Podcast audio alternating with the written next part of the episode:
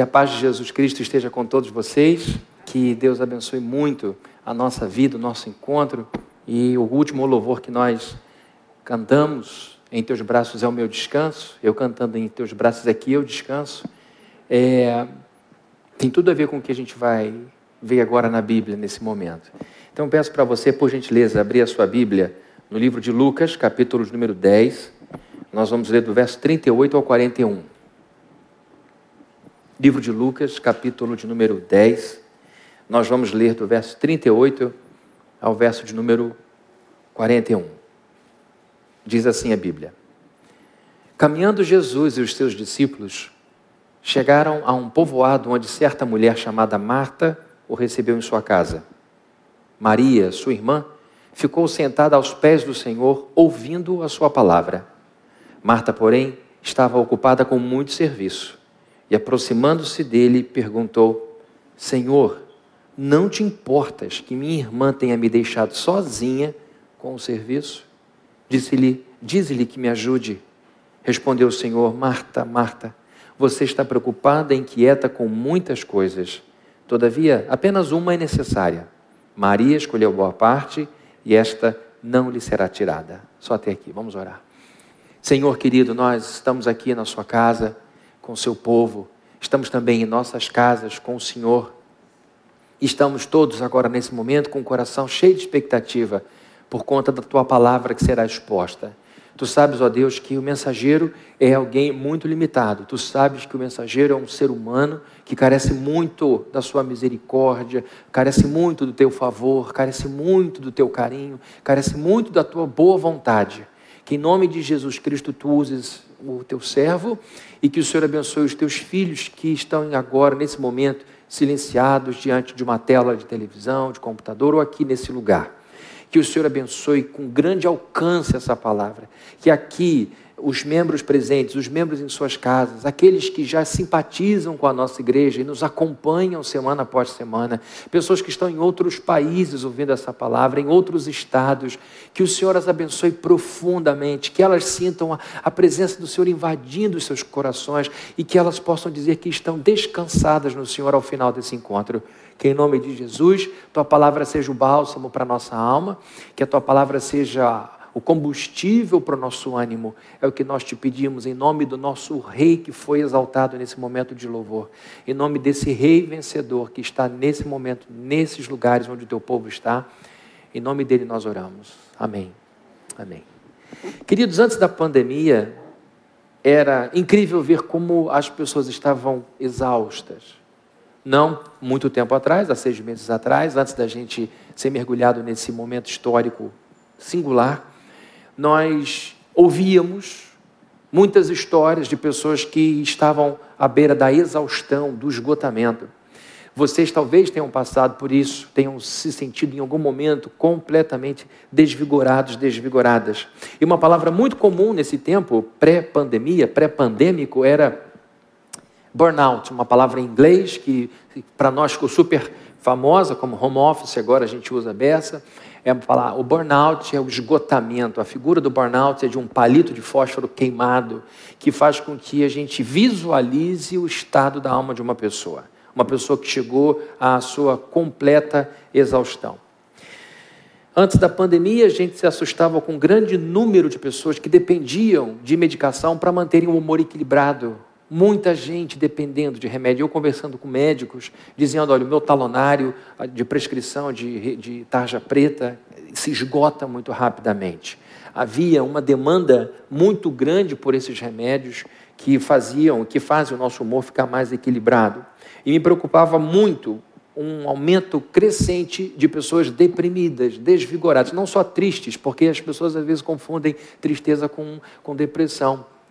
Depressão é um, é, é, uma, é um total desvigor, é uma falta de interesse pela vida, é uma apatia. Então, o número de pessoas apáticas, o número de jovens apáticos, o número de adolescentes apáticos assustava muito. Eu vi, inclusive, muitos pastores com boas iniciativas se juntando em grupos para cuidarem uns dos outros. Eu vi e atendi pastores que não tinham com quem conversar. Eu vi e atendi pastores e esposas de pastores que viam suas depressões viam suas mortes psíquicas acontecendo à luz do dia e não tendo coragem para dialogar com pessoas da igreja, porque dentro de suas igrejas temiam serem vistos o casal, pastor e pastora, como pessoas preguiçosas, pessoas, de, é, pessoas é, ingratas, que não viam o privilégio que era servir a Deus. Então, esses homens, essas mulheres, se escondiam muitas vezes de seus próprios irmãos mais próximos. E dependendo da denominação, a coisa era mais dramática. É, conversando com alguns pastores, eu ouvi caso de pastor que morava na casa pastoral, atrás da igreja, no mesmo terreno da igreja, e que às seis e meia da manhã ligava a luz de casa, ligava a televisão em um, um canal como o Globo News e deixava algum movimento, luz acesa, para que os membros, ao passarem ali, pensassem que a pessoa já estava acordada, por causa da cobrança que havia sobre essas pessoas. Às vezes a cobrança é imposta pelo próprio pastor, mas estavam exauridos, cansados demais nesse tempo. E em meio a toda essa tristeza, eu tive a, a infelicidade de tomar conhecimento de suicídios de pastores homens que, que, trazem a palavra de vida, homens que falam que existe vida após a morte, homens que falam de eternidade, homens que falam de esperança. Eu vi relatos é, de homens de Deus que não suportaram a carga da vida e terminaram suas vidas de maneira tão dramática. E queridos, para piorar todo esse cenário de cansaço pré-pandemia, a gente era pressionado por uma impiedosa cobrança de resultado, por resultado, resultado, resultado, resultado, resultado como tornar a sua vida mais é, produtiva, como otimizar seu tempo, como você aproveitar melhor seu tempo de trabalho, como você fazer mais em menos tempo. Essas coisas estavam na esteira da nossa vida e havia uma cobrança geral por melhores resultados. Nós também vivíamos pressionados pela ditadura da felicidade. No meio de tudo isso, olhávamos para os lados e só víamos gente linda, gente feliz, celebrando a vida. Cada ida a um, a um restaurante era um cenário de felicidade. Cada paradinha num elevador era momento de registro de pura alegria. E isso ia nos oprimindo, porque, na verdade, a gente não conseguia sentir isso que as pessoas diziam que sentiam. Isso ia aumentando o peso sobre os nossos ombros, que já estavam cansados por tanto peso dessa cobrança por resultado e essa cultura de consumo que ainda está presente. A gente sabe que o mercado perdeu muito do seu poder de consumo, o e-commerce cresceu, mas a verdade é que a gente está consumindo um, pouco mais de brandura. A gente está percebendo que tem roupa demais, que tem coisa demais, e alguns puseram mesmo o pé no freio e estão indo com mais calma. Mas a verdade é que nós estávamos vivendo numa esteira de consumo em que a gente era obrigado a comprar o que não precisava, com dinheiro que a gente não tinha, para impressionar a gente que a gente não conhecia, ou para impressionar, o causar em gente que a gente não gostava. Então era essa história que a gente tinha de pressão na nossa cabeça. Antes da pandemia, tudo era fast. Fast food, fast fashion, às vezes com 30 mini coleções ao longo do ano. Peças que eram usadas cinco vezes e depois descartadas. Fast service, nós estávamos vivendo num mundo de culto à velocidade, uma velocidade que prometia a gente mais tempo a promessa sempre foi essa: olha, a tecnologia vem para nos ajudar a gente fazer tudo melhor, trabalhar rápido e no final do dia sobrarem duas, três horas para você curtir. As horas realmente foram melhor aproveitadas. E essas três horas foram preenchidas com o quê?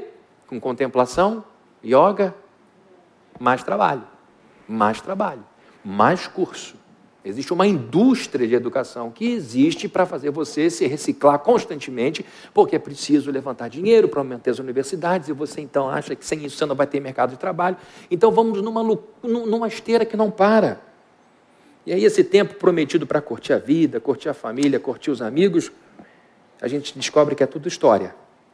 Vivíamos uma idolatria da velocidade idolatria por velocidade. A gente eh, era atleta, todo mundo que era atleta antes da pandemia. E aí, como é que você está? Estou correndo, estou correndo, estou correndo a beça, corro de um lado para o outro. Todo mundo nessa situação. E essa idolatria de velocidade, idolatria do desempenho, idolatria do consumo, idolatria de felicidade, tudo isso foi nos destruindo como seres humanos, porque nós paramos de respeitar os ciclos naturais da vida. Nós estamos exaurindo o solo, com pastos enormes que alimentam rebanhos enormes de gado, nós estamos enchendo o nosso tempo de afazeres e a gente sabe que o solo do coração também está sendo atropelado. Nós não estamos amadurecendo no tempo certo. Nós estamos acompanhando a velocidade do processador do computador. Nós estamos não curtindo o tempo, nós estamos contando o tempo. É bem diferente.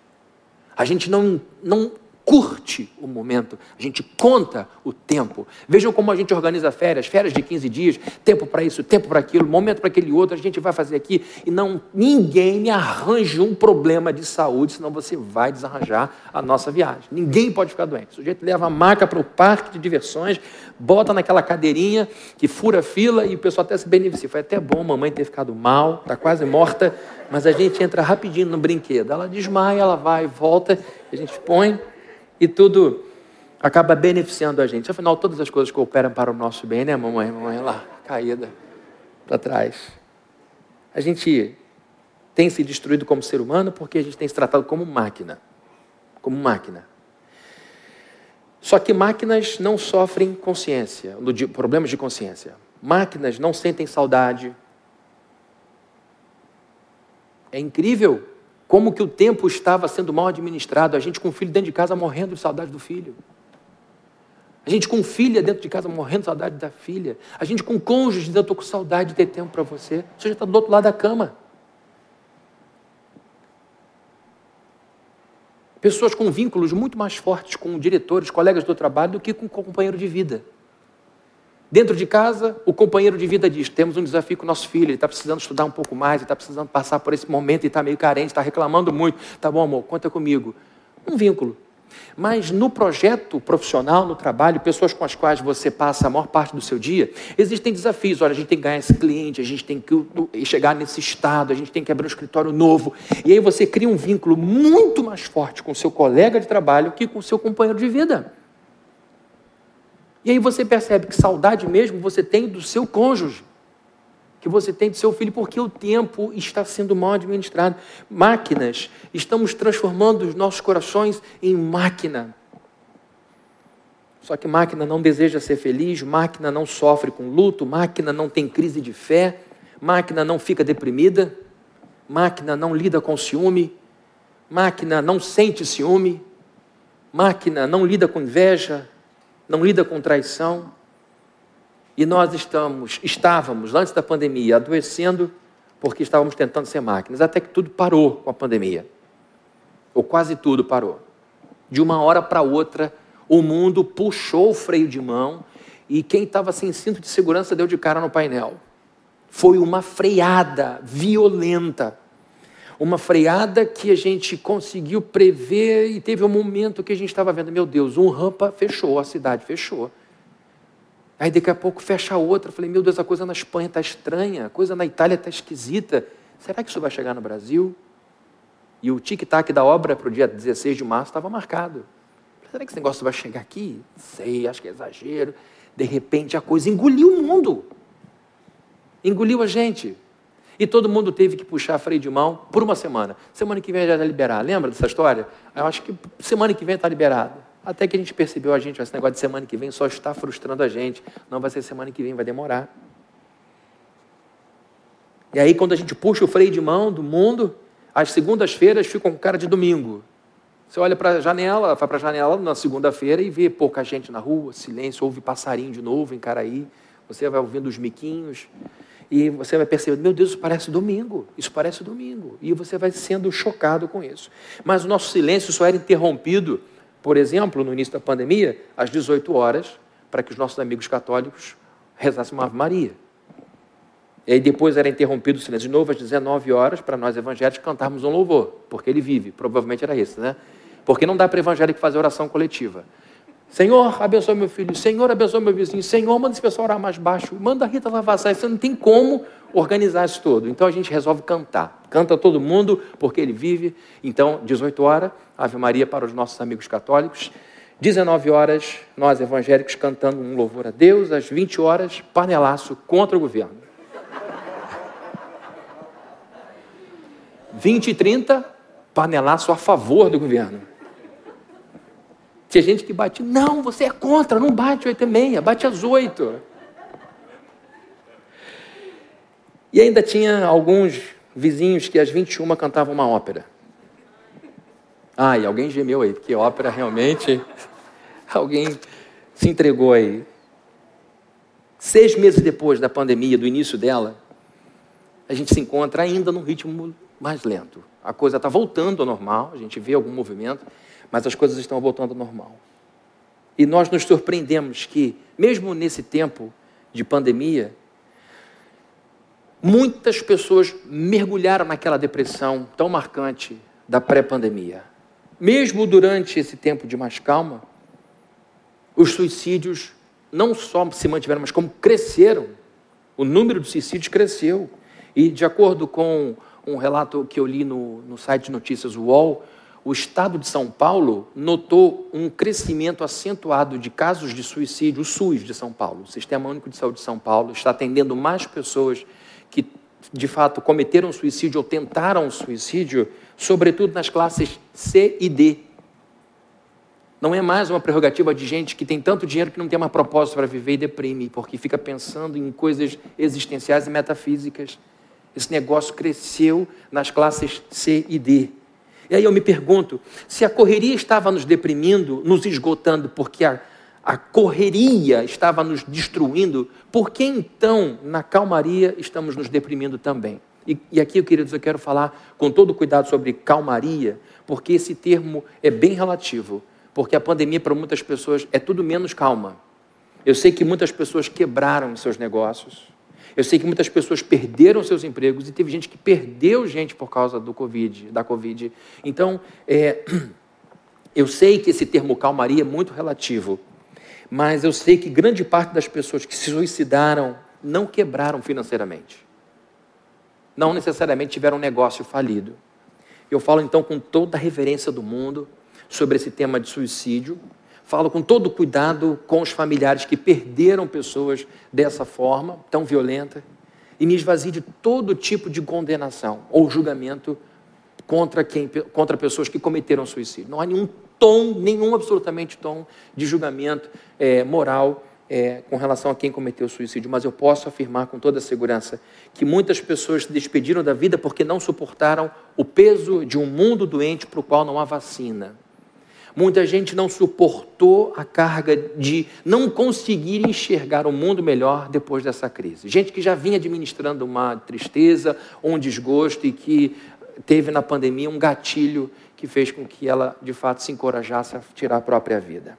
O ponto focal aqui do que eu quero dizer, queridos, é o esgotamento que acontece, a, a, a, a total, é, a total finalização do ânimo que acontece tanto na calmaria, tanto na correria quanto na calmaria. O ponto é que a gente encontra aqui de diferente os ambientes. Um ambiente pré-pandêmico e o um ambiente pandêmico. Isso daí é a diferença. Mundo corrido e mundo mais devagar.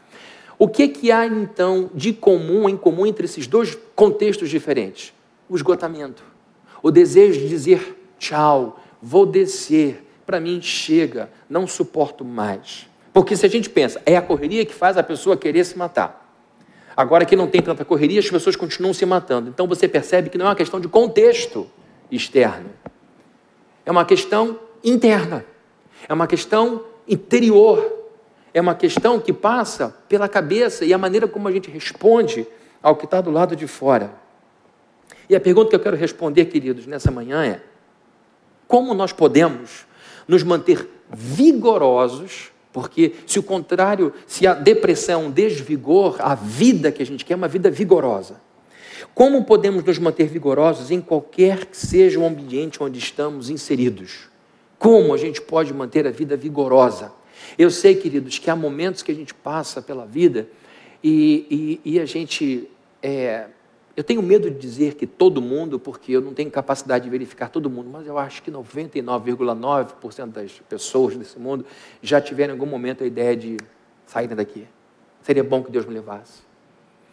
Pessoas que passam pela rua e olham para outras com 20, 30 anos a mais e dizem: como é que ela suportou três décadas nesse mundo? É muito difícil.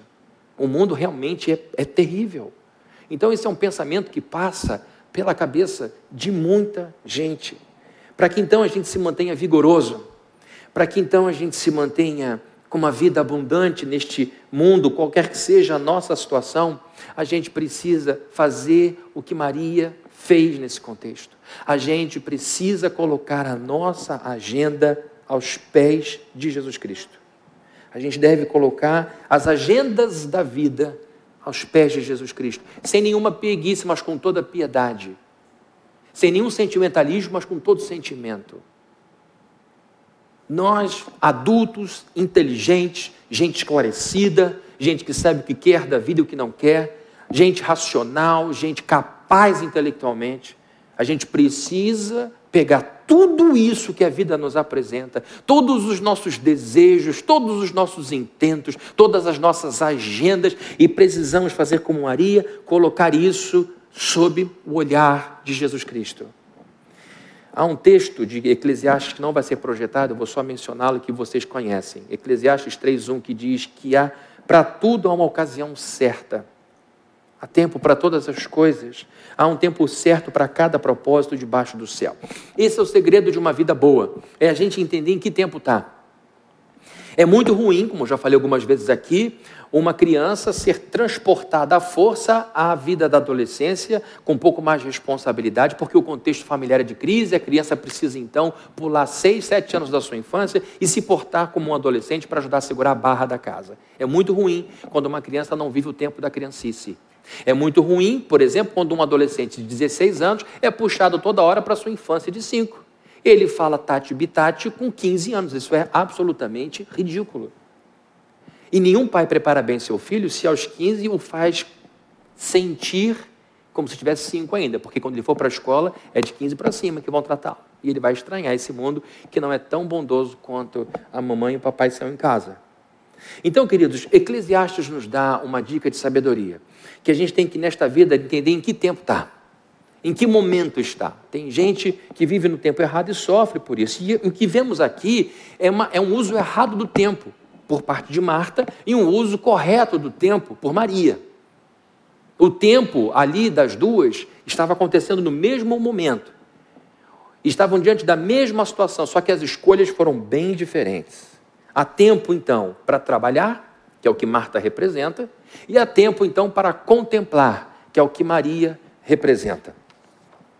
E agora, queridos, não é, não é para a gente cair naquela armadilha de dizer, ah, eu prefiro trabalhar e contemplar, não preciso contemplar. Não é uma coisa e outra, mas é o que, que cabe no momento. Antes da pandemia, a gente vivia rodeado de livros que diziam: olha, agora esse aqui vai te ajudar a equilibrar a família, saúde, lazer, espiritualidade, a desarmonia vai acabar. E a gente então ficava achando que o livro ia nos dar o descanso. Só que a pilha de livros ia oprimindo. Você ia percebendo que o livro que você tentava, tenta, achou que leria em um mês, já está três meses naquela mesma página, e você então já perde o pique do livro, você já perde o interesse de voltar a ler, e você deixa um livro, mais um livro, pela metade, na estrada de coisas que frustram você. Então, queridos, quando lemos aqui Marta e Maria nesse episódio, é muito importante a gente entender que isso acontece com a gente. Quem era Marta, quem era Maria? Marta e Maria eram irmãs de uma pessoa muito conhecida chamada Lázaro. Lázaro foi é, testemunha de um milagre glorioso. A Bíblia diz no livro de João, capítulo 11, que Jesus Cristo ressuscitou um sujeito que estava morto alguns dias. Esse sujeito era Lázaro. Mas antes da gente falar do, do, da morte dele, do milagre da ressurreição de Lázaro, Jesus Cristo estava passando por uma aldeia. Aqui, o texto que lemos não fala qual era a cidade, qual era a aldeia, qual era o nome. Era Betânia. Segundo o texto de é, Lucas, é, João capítulo 11, Lucas está nos colocando em Betânia. Betânia era um povoado pequeno que ficava a três quilômetros só de Jerusalém. Quando Jesus recebe a notícia de que o amigo Lázaro estava doente, muito doente, ele tinha uma caminhada, queridos, ali do Engata a Icaraí. Uma, uma, uma caminhada muito rápida. E ele demorou, demorou, demorou, demorou, porque a situação em Betânia estava ruim para ele. E ele então volta com Lázaro morto e faz aquele milagre. Então, nós estamos diante de uma situação em que Lázaro, ainda vivo, não tinha passado pela morte. Jesus é recebido com todo carinho por Marta em sua casa. E quando Jesus chega, provavelmente ele está aqui com todos os seus discípulos. A Bíblia não nos dá essa informação, mas não há motivo para a gente acreditar que Jesus estivesse sozinho. Então Jesus chega com todo mundo, aquilo deve ter dado um certo trabalho. E no meio da situação, a história nos coloca assim: Maria sentada na sala, era uma sala da, da casa, uma sala grande, E naquele momento, Marta de um lado para o outro, olha, põe a salada aqui, fulana pega o suco de manga, bota ali, e ela olhando para Maria ali parada, ela incomodada com Maria. É, fulano, por favor, traz os pães, bota aqui, e ela volta julgando Maria. Maria, Maria, até que uma hora que ela não se aguenta. Jesus falando, dando lições, olha que, olha que privilégio. Jesus na sua casa, falando sobre alguma coisa. E você de um lado para outro, não deu tempo, Marta não teve tempo nem de trocar de roupa. Ela estava de um lado para outro, suada, até que ela vai no meio do encontro e diz assim: Jesus estava aqui, Senhor, um minutinho só. Maria ali. Quem está vendo de longe? O senhor não está se incomodando com o fato de eu estar trabalhando sozinha para isso acontecer? Diz a ela para sair daqui e me ajudar. Então o Senhor falou: Olha, ela fez a escolha certa e eu não vou tirá-la daqui porque você está ocupada com muitas coisas. Então, queridos, Jesus faz um diagnóstico. Jesus olha para a situação e Maria não incomoda. Quem o incomodava era Marta. Quem o incomodava não era a mulher que estava sentada ali, ouvindo ele, fazendo, entre aspas, nada. Quem incomodava era a tarefeira, a que estava ali muito ocupada preocupada e inquieta. Ele diz: Você está preocupada, inquieta com muitas coisas. E ela estava então angustiada por dentro e irritada por fora. Angustiada por dentro e irritada por fora. E ela chamou a atenção de Jesus. Queridos, vejam comigo o que diz o verso 40. Marta, porém, estava ocupada com muito serviço. E aproximando-se dele, perguntou: Senhor, não te importas que minha irmã tenha, que, tenha me deixado sozinha com o serviço? Dize-lhe que me ajude ela chamou a atenção de, de Maria e de Jesus Cristo.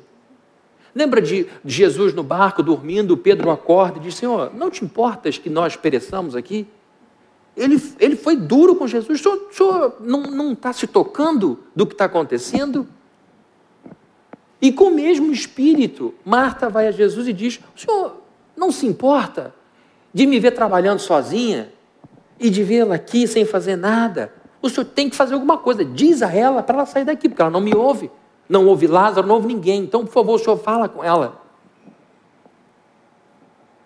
E com muita firmeza e amor, Jesus também com muita paciência diz: Marta, Marta. Dependendo do pastor, for muito legalista, é Marta, Marta, é outra entonação. Mas com certeza foi Marta, Marta você está preocupada. A palavra preocupada no grego aqui é meriminal. Meriminal significa uma pessoa agitada, desassossegada, angustiada. Jesus olha para ela e diz: Marta, você está fora de si.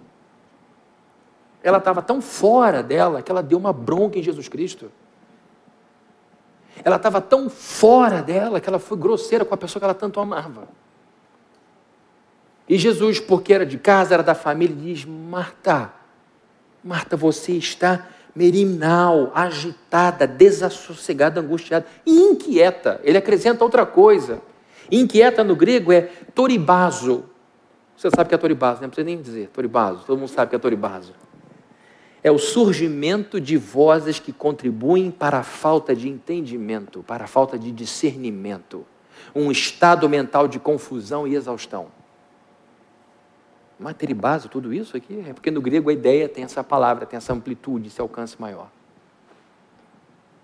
Olha, olha como Jesus Cristo, como médico da alma, e diz assim: minha filha, acabei de fazer uma ressonância na sua alma você está desassossegada, você está angustiada e não está conseguindo nem pensar, não está conseguindo raciocinar, você está só respondendo as coisas, está tudo sendo processado sem discernimento. Eu estou na sua casa e você não está curtindo isso, minha filha. Festa a gente dá toda hora. Mas Deus estava ali e ela estava irritada, ela estava aborrecida, ela estava com raiva e ela não perdoou nem Jesus Cristo. Marta era tão responsável que ela não conseguiu curtir a visita de Jesus à sua casa. Conhece gente assim? A pessoa é tão responsável que ela não curte E aí, tá feliz? Feliz aniversário. O buffet já chegou? Já está tudo certo? Liga lá para a portaria, manda esse porteiro acordar. Que gente mole. Vamos embora. Vamos orar aqui agora, todos nós, em nome de Jesus. Eu te amo, filho. As aflições de Marta a impediram de aproveitar a visita de Jesus ao seu lar. Vale reforçar, gente, que Marta é uma mulher altamente espiritual. Marta, como eu falei, não é uma tarefeira vazia. Marta é uma mulher e dos seu, de Deus, e dos seus lábios saíram algumas das declarações de fé mais lindas do Novo Testamento. Leiam comigo o texto que vai ser projetado, por favor. No livro de João, quando Jesus vai visitar essas duas irmãs que estavam vivendo um luto difícil. Lázaro tinha sido morto, mandaram um recado, Jesus está ali no engar. Dá tempo de pegar um 47, se for de 47 vai chegar rapidinho. Dá tempo de pegar um 47 e chamar um Uber, dá tempo de ir correndo. E Jesus não volta. Jesus não dá atenção. Você olha para o WhatsApp, ele não responde, não responde, não responde. E Lázaro, como é que ele está? Tá pior, as taxas estão piorando. O médico diz para as irmãs aqui no Nitidor: olha, é bom que vocês aproveitem os últimos momentos com Lázaro. E elas sabem que se Jesus estivesse ali no Nitidor, a coisa teria sido diferente. E aí então elas perguntam: Fulano, você falou com Jesus? Falei, eu mandei mensagem. Eu liguei, mas ele não atende. Ele não chama. Que loucura é essa? Jesus amava essa família. E Jesus estava ali no engar. Ai, Jesus vai me pegar pela orelha e falou: Fabrini, você usou minha Bíblia de maneiras erradas. Você vai ficar numa kitnet aqui na glória para aprender por uns três mil anos. Depois você, você muda. E aí Jesus volta, dali do lado. E eles vão ao lugar onde tinha sido enterrado Lázaro. E aquele choro, aquela dor, aquela angústia. E detalhe, nessa situação, quando Jesus vai chegando em Betânia, quem é que sai correndo em direção a Jesus Cristo? Marta. Maria ficou em casa. Marta corre, vai em direção a Jesus. E ela então diz no verso 21 do texto que vai ser projetado: Disse Marta a Jesus: Senhor, se estivesses aqui, meu irmão não teria morrido. Imagina o constrangimento que não seria para um pastor que poderia ter resolvido uma morte. Não, tá, não tem condição. Ou um médico. Se você tivesse vindo aqui no momento em que eu te mandei o WhatsApp, meu irmão talvez estivesse vivo. Jesus não fica nem um pouco incomodado porque ele sabia onde aquilo ia dar. E ela diz com todo carinho: Se estivesses aqui, meu irmão não teria morrido. E olha o que ela diz: Mas sei que mesmo agora, com ele morto, Deus te dará tudo o que pedires. O que ela quer que ele peça a Deus? Que Deus ressuscite seu irmão. Ela sabia quem era Jesus, do que ele era capaz. Aqui está uma declaração de fé das mais lindas do Novo Testamento. Testamento. Eu sei, eu sei que mesmo agora, na morte, o que é absolutamente definitivo, Deus te dará tudo o que pedires. Essa era a fé de Marta. Ela acreditava que Jesus Cristo podia pedir o que ele quisesse a Deus e Deus o atenderia. Porque a vontade de Cristo e a vontade do Pai são a mesma vontade. E essa mulher diz mais à frente no verso 25: Disse-lhe Jesus para ela, para Marta: Eu sou a ressurreição e a vida. Aquele que crê em mim, ainda que morra, viverá. E quem, vi, quem vive e crê em mim não morrerá eternamente. E ele pergunta a ela: Você crê nisso, Marta? E ela responde: Sim, Senhor, eu tenho crido que tu és o Cristo, o Messias, o prometido, o Filho de Deus que devia vir ao mundo. Mais uma declaração poderosa de fé em Jesus Cristo. Ou seja, a Marta que está aqui chamando a atenção de Jesus por causa da sobrecarga de trabalho, é esta mulher altamente espiritual, que entendeu que os fariseus, doutores da lei, não tinham entendido, que amava e servia o Senhor fisicamente, não só verbalmente, porque tem muita gente que diz eu amo a Deus, eu amo a Deus, mas não faz nada pela obra de Deus, nada, só cobra. A diferença entre servo e cliente de igreja é que cliente cobra, servo serve. Eu não vou pastorear cliente de igreja. Não estou nem aí para cliente de igreja. Ah, eu vou embora. Vai com Jesus. E que na próxima igreja você sirva para alguma coisa. Aqui está uma serva. Aqui está uma serva de Deus. Que cria que ele era o Messias, que tinha que vir ao mundo e que cria que qualquer coisa que Jesus peça ao Pai será atendida. Vemos então uma discípula de Jesus Cristo verdadeira, que não soube viver o seu momento mais maravilhoso. Jesus indo à sua casa. Queridos, imaginem, a gente já fica feliz de receber uma pessoa que a gente estima, uma pessoa que representa Deus, que traz Deus para perto de nós, da nossa casa, tomar um café com alguém, isso é bom demais. Imagina Jesus dizendo, Fabrício, eu estou indo na sua casa sexta-feira às 20 horas.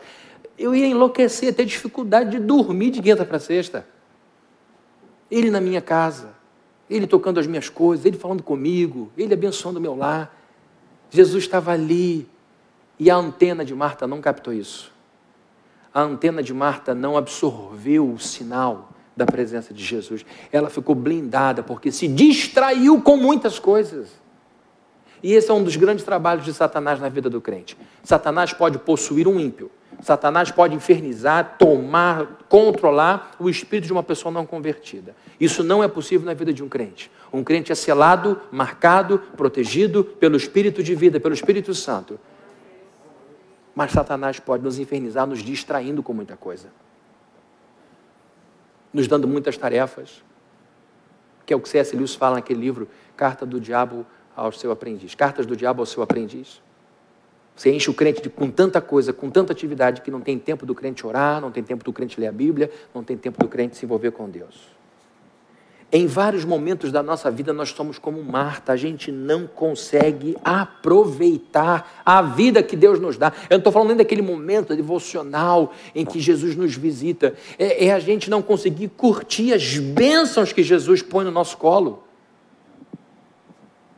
Mesmo com Jesus dentro da nossa casa, aqui ó, mesmo com Jesus dentro do nosso peito, que é aqui que ele mora. É aqui que ele mora. Mesmo assim, a gente continua com a mente confusa, com a mente embaralhada, sem discernimento, dando bronca em Jesus Cristo, porque a gente está distraído com um monte de coisa que a gente acha que de fato é a preocupação de Jesus Cristo. Ele disse: Marta, Marta, você está muito inquieta, você está angustiada, você está sem sossego na sua alma, a sua cabeça é uma confusão só, porque você se ocupa com muitas coisas desimportantes. E uma das bênçãos da pandemia foi mostrar para a gente o que de fato é importante. Para mim, foi muito importante, está sendo muito importante, porque a gente faz uma depuração de tudo a gente vê o que de fato a vida dá para ser levada sem tantas coisas, sem tais coisas, sem essas pessoas, sem essa situação, dá para continuar. Em vários momentos da nossa vida a gente se comporta como essa discípula de Jesus Cristo. A gente se enche de ansiedade, de angústia, e mesmo Cristo aqui dentro, no peito, a gente fica agitado, sem sossego, dorme mal, come mal, a despeito de todas as promessas de Deus para a nossa vida. Se você é uma pessoa de palavra, você sabe como é ruim alguém duvidar da sua palavra.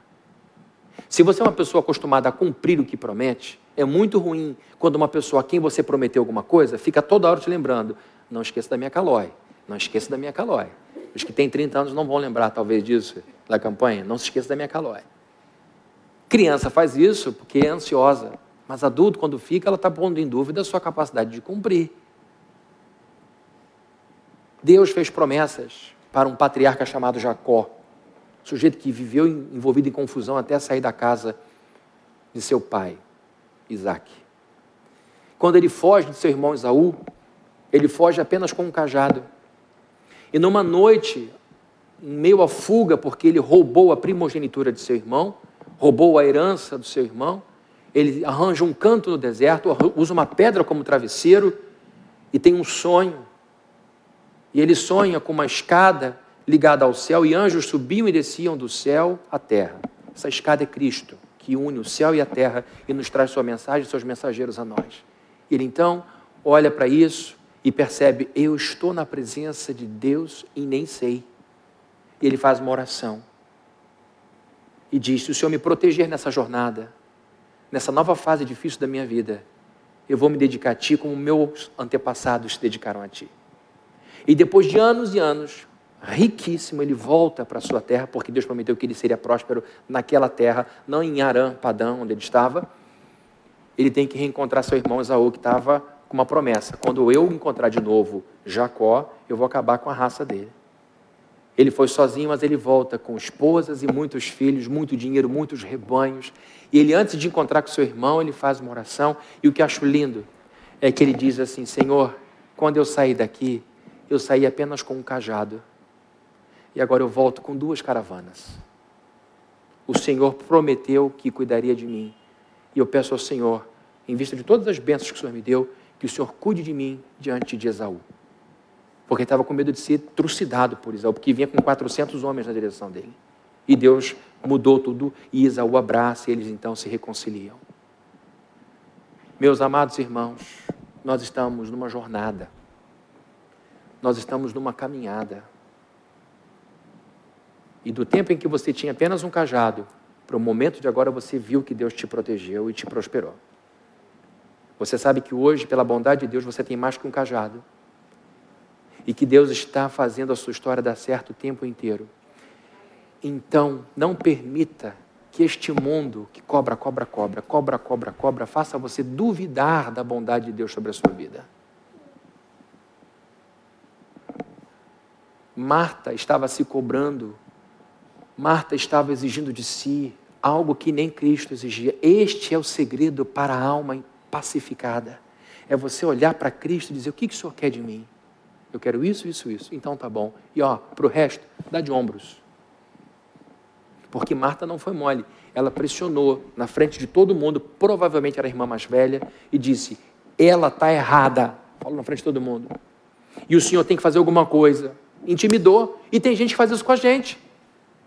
E às vezes a gente é suscetível a esse tipo de pressão.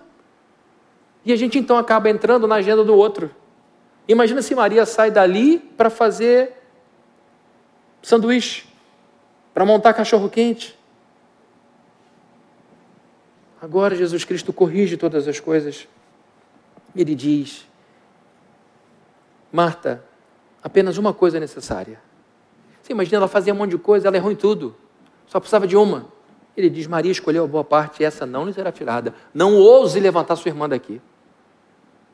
Não ouse levantar Maria daqui. E aqui ele mostrou a firmeza dele, o amor dele. Marta fez opção pelas distrações, Maria fez opção pela devoção. Gente, eu não estou falando aqui de inatividade, eu não estou falando aqui que a gente tem que vender tudo que tem aqui em Niterói e procurar um pedacinho de terra lá dentro do mato e viver lá dentro, porque lá dentro tem outros desafios. Tem muito mosquito, tem muito inseto, tem muita coisa que, que atrapalha, falta de internet, falta de um monte de coisa. Então você pode achar, ah, daqui eu vou mudar para lá e lá vai ser melhor. Não, o problema não está lá fora, está aqui dentro. Está aqui dentro. E se todo mundo fizer isso, eu vou sair do centro urbano e vou para o campo. O campo vai virar cidade, aqui vai virar rural tá bom? Então eu vou ficar por aqui. Se todo mundo vai para lá, eu vou ficar sozinho aqui no cenário de Walking Dead, a cidade abandonada. O problema não está fora, o problema está dentro. Marta achou que o problema estava fora, não tinha coisa suficiente na mesa, a casa não estava limpa o suficiente, o banheiro ainda está sujo, as coisas de fora. Falei, não, não, não, teu problema está dentro, é que você se impõe um peso que ninguém está colocando. Deus não está colocando isso sobre você. Queridos, se a gente de fato quer uma vida longe da depressão, uma vida longe do esgotamento, uma vida longe do desejo de se matar, a gente tem que carregar sobre os ombros apenas o fardo que Deus põe sobre os nossos ombros. É colocar as agendas sob os olhos de Deus. Porque se a gente não coloca, por exemplo, as agendas dos nossos filhos sob os olhos de Deus, nós vamos talvez forçar a barra demais com eles. E se a gente não tivesse cuidado com o cônjuge, cônjuge faremos a mesma coisa. Faremos o mesmo com os nossos pastores, fazemos, faremos o mesmo com os nossos filhos, com nossos cônjuges, com nossos amigos. Vamos colocar sobre os outros um monte de imposição que torna a vida insuportável. É a gente perguntar para Jesus: Jesus, como eu posso lidar com tanto trabalho? Por que, que eu trabalho tanto?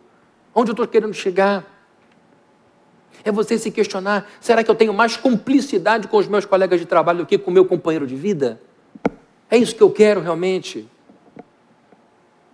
Como, Senhor, eu posso cuidar dos meus filhos de maneira que eu não perca a minha comunhão contigo? Porque eu sei que cuidar de filho pequeno não é fácil. Não é fácil. Como, Jesus, eu posso dar conta dos meus estudos para passar nessa prova, nesse concurso, sem deixar de te servir? Eu me lembro uma vez com um irmão, estudando para concurso público aqui da igreja, estudando muito realmente, falou: não vou mais trabalhar na igreja porque eu preciso estudar. Eu achei aquilo esquisitaço. Porque não é possível que ao longo de uma semana você tenha que atropelar o tempo de culto a Deus em nome de um estudo. Não é possível, essa agenda está mal montada. Passou para a prova, uma prova dificílima. Parabéns para essa pessoa, mas se afastou da igreja completamente. Até hoje, já tem uns 10 anos isso. Aquilo já era um sintoma. Primeira oportunidade que eu tiver, eu paro de servir a igreja. Vou me focar na minha carreira, vou focar no meu estudo, está lá, garantiu para sempre, só sai de lá se der um chute na cara do Papa. Aí você vai, olha, o sujeito fez um absurdo, não tem como no serviço público uma pessoa que fez o que fez continuar no cargo. Só assim você vai sair. Está lá, conquistou, mas perdeu a alma. Perdeu a alma. E é isto que este mundo, com ou sem pandemia, faz com a gente: arranca a nossa alma, vampiriza a nossa espiritualidade. E ao invés de a gente ficar focado em Deus como nosso Deus, em Cristo como nosso Cristo, a gente foca em nós mesmos. E faz todo tipo de terapia, tratamento, treinamento para a gente se conhecer, para o autoconhecimento, que é importante, mas a gente acaba colocando Jesus como a lua da nossa vida. Ele está ao redor da minha vida, ele está aqui para me servir, quando na verdade não foi Maria que fez Jesus orbitar ao redor dela, ela é que orbitou em torno de Jesus, ela colocou a agenda daquele momento aos pés do Senhor. Como eu posso, Senhor Jesus, fazer para ganhar dinheiro sem perder comunhão contigo? Como eu posso? cuidar de mim, da minha saúde, da minha aparência, me curtir, sem que eu me torne um narcisista insuportável? Como, Senhor, eu posso fazer para que, com todo esse poder e prestígio social que o Senhor me deu, eu não despreze pessoas e situações mais humildes com pura arrogância e soberba? Como eu mantenho meu coração simples e continuo valorizando as pessoas pelo que elas são? Pessoas, não por aquilo que elas têm. São agendas da vida. Como eu posso, Senhor, educar meus filhos de maneira que eles tenham um caráter parecido com o teu?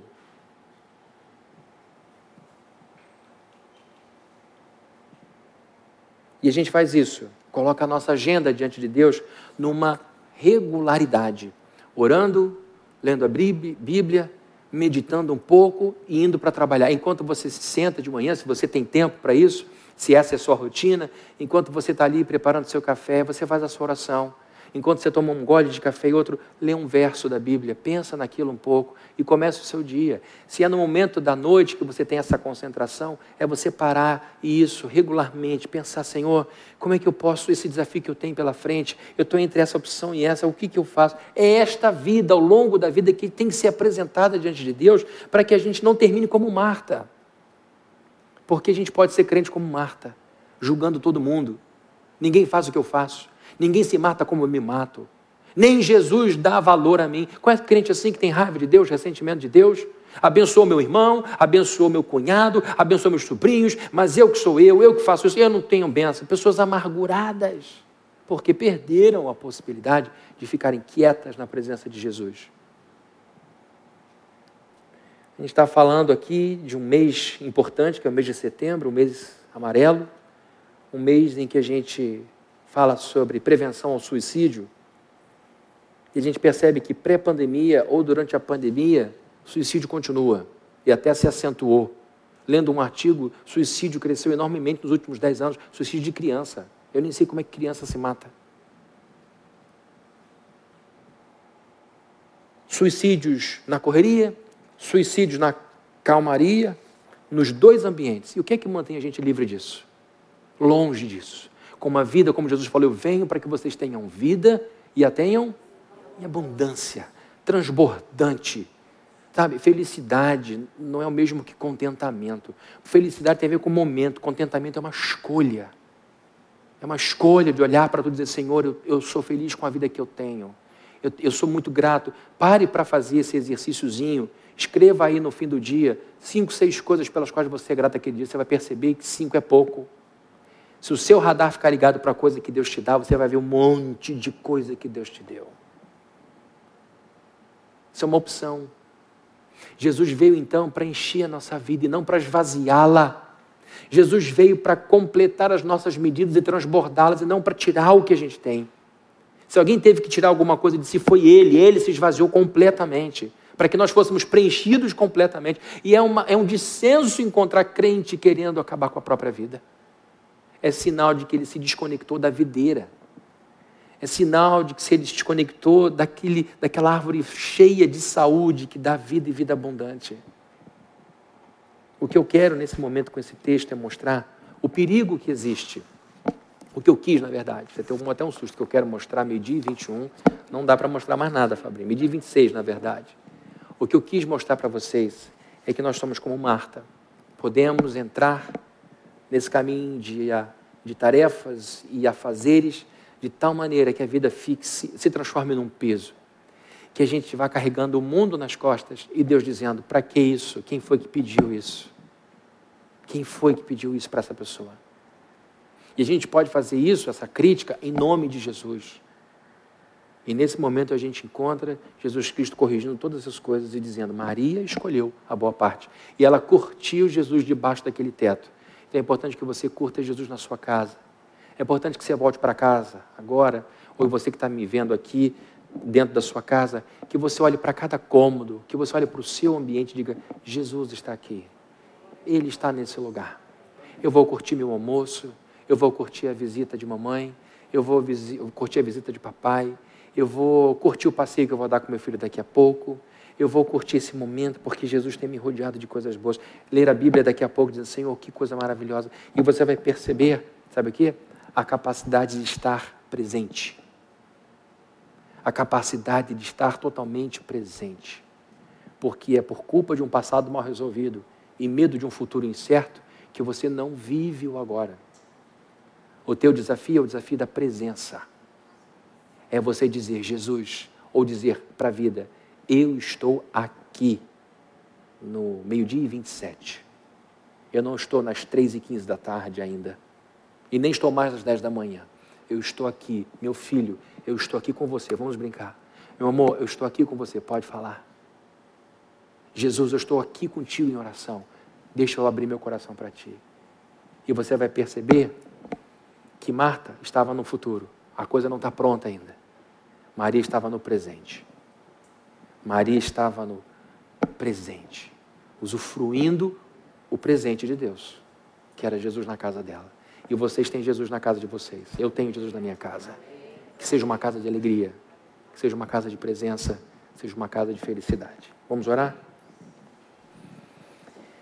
Querido Deus, em nome do teu filho, nos curvamos diante do Senhor para dizer que se estamos como Marta, atarefados, sobrecarregados, angustiados, nem pensando direito, acusando os outros, julgando os outros, com o coração perdido e tentando cooptar o Senhor para o nosso lado, nós queremos dizer que nós nos arrependemos dessa postura, pedimos perdão.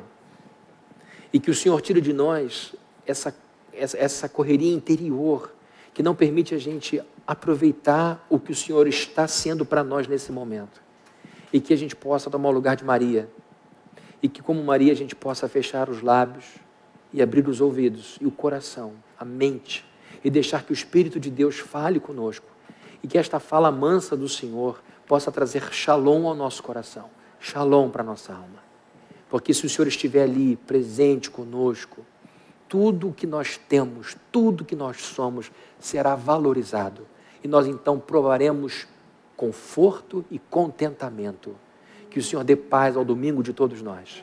Encha a nossa casa da Sua presença. E que agora, voltando para casa, que a gente olhe nos olhos de quem a gente ama. Que a gente segure na mão de quem a gente ama. Que a gente fale por telefone com quem a gente ama. E que a gente faça isso 100% presente. E que a gente diga: Jesus, esteja aqui comigo nesse momento me ajude a curtir esse momento e que assim a gente viva um dia de cada vez, sem nos preocuparmos com o dia de amanhã, porque o Senhor vai cuidar do dia de amanhã. E que a gente não perca aquilo que é realmente necessário. Marta perdeu. Marta perdeu a chance de estar ali curtindo aquele momento. Que a gente não perca. E se alguém perdeu, que reencontre agora, em nome de Jesus. E que a graça do nosso Senhor Jesus Cristo, O amor de Deus, o nosso Pai, e a comunhão e consolação do Espírito Santo sejam com todos aqui e, sobretudo, com aqueles que nesse momento, ainda até pouco, estavam pensando em suicídio. Que o Senhor invada esses corações com luz, que o Senhor invada esses corações com força, que o Senhor invada esses corações com poder e que todo desejo de se matar seja dissipado em nome de Jesus. E que essa pessoa estranhamente diga: Eu quero viver, eu quero conhecer esse Jesus, eu quero entregar a minha vida a Ele. Que isso seja uma verdade na vida dessa pessoa. Em nome de Jesus, amém.